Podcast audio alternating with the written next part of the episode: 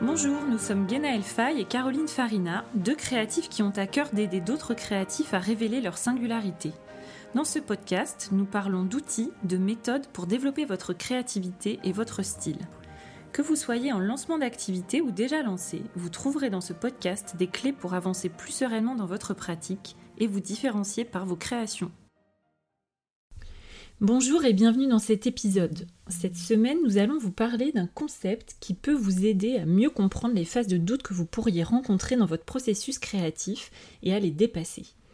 L'un des plus grands défis auxquels tout créateur est confronté s'appelle la résistance. C'est une force invisible qui entrave notre créativité et notre accomplissement artistique. Cette résistance, elle se manifeste de différentes manières, mais en la comprenant profondément, on peut la surmonter et s'en libérer. C'est ce que nous allons voir dans cet épisode.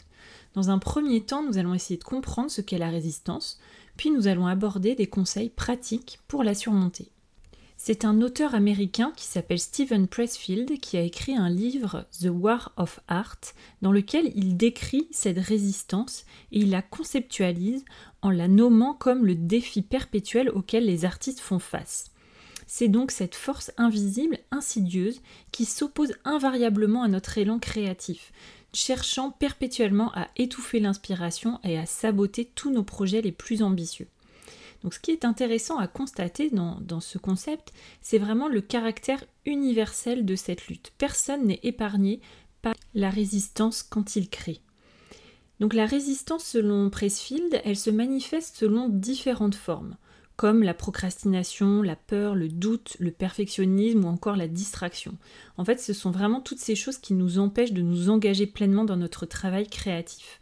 La résistance, ça peut être aussi cette petite voix intérieure qui nous dit que notre travail n'est pas assez bon qu'on devrait attendre le moment parfait, qu'on n'a pas encore les compétences nécessaires. Vous l'avez sûrement rencontré sous une forme ou une autre à un moment euh, sur votre parcours de création.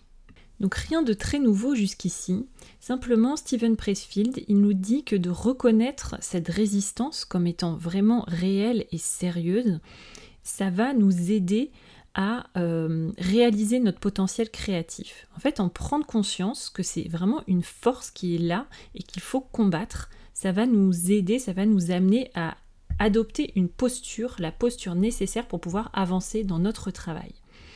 Donc ça nous amène à une partie très intéressante de son développement où il explique que cette attitude à adopter, c'est l'attitude du professionnel qui l'oppose à l'attitude de l'amateur.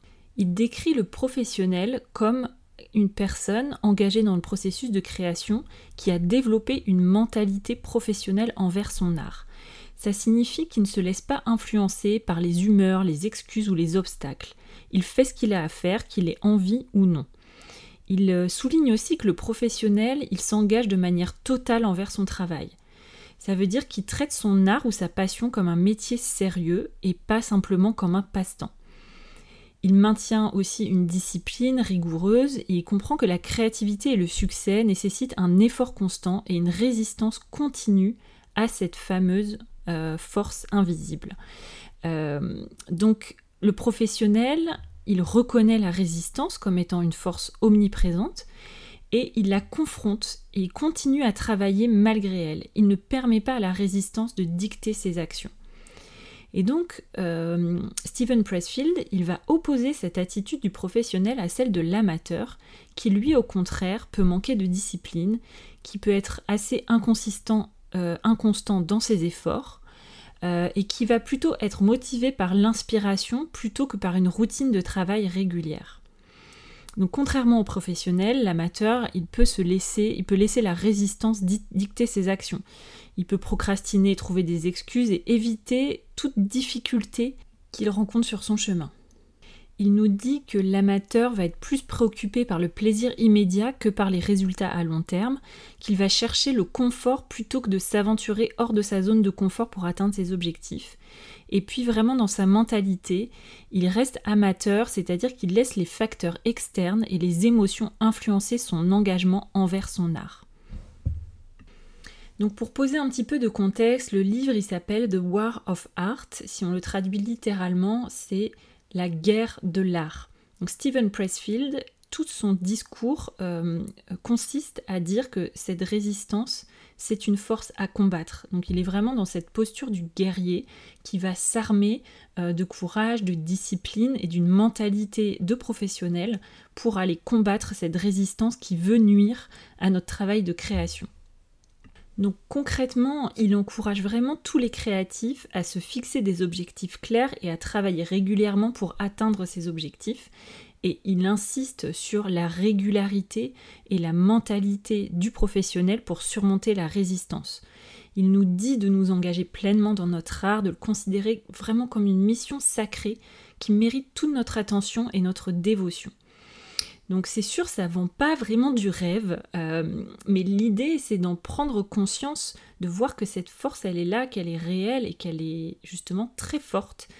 Et plus on va mettre en place des choses pour travailler malgré cette force et la combattre, et plus on pourra aller loin dans la réalisation de notre potentiel créatif. En complément de cette attitude de professionnel à développer et de vraiment de cette mentalité de guerrier pour aller combattre la résistance, voici des choses très concrètes que vous pouvez mettre en place dès aujourd'hui pour aller à l'encontre de ce phénomène. La première chose, ça va être d'établir une routine, une habitude de création. Là, il s'agit vraiment de créer un horaire régulier pour votre travail créatif.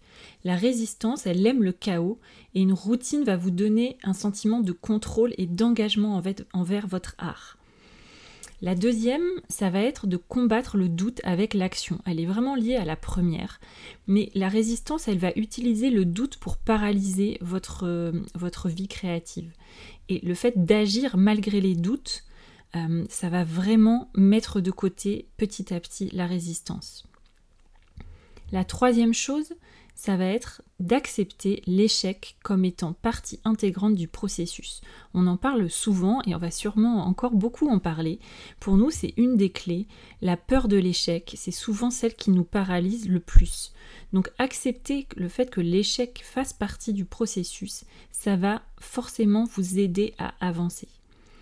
Autre chose que vous pouvez mettre en place dès aujourd'hui, c'est le fait de reconnaître la résistance comme étant une boussole une chose qui nous indique ce qu'il y a à faire. Et ça, c'est aussi dans le livre de Steven Pressfield. Il nous dit que plus on a peur de faire un travail, plus la résistance est forte, plus nous pouvons être sûrs que c'est important de le faire, que nous sommes sur la bonne voie. Et enfin, la dernière chose que l'on vous propose, c'est d'aller trouver du soutien, de partager vos luttes, vos combats avec d'autres artistes, d'autres créateurs. Le soutien d'une communauté, ça peut vraiment être un puissant antidote contre la résistance.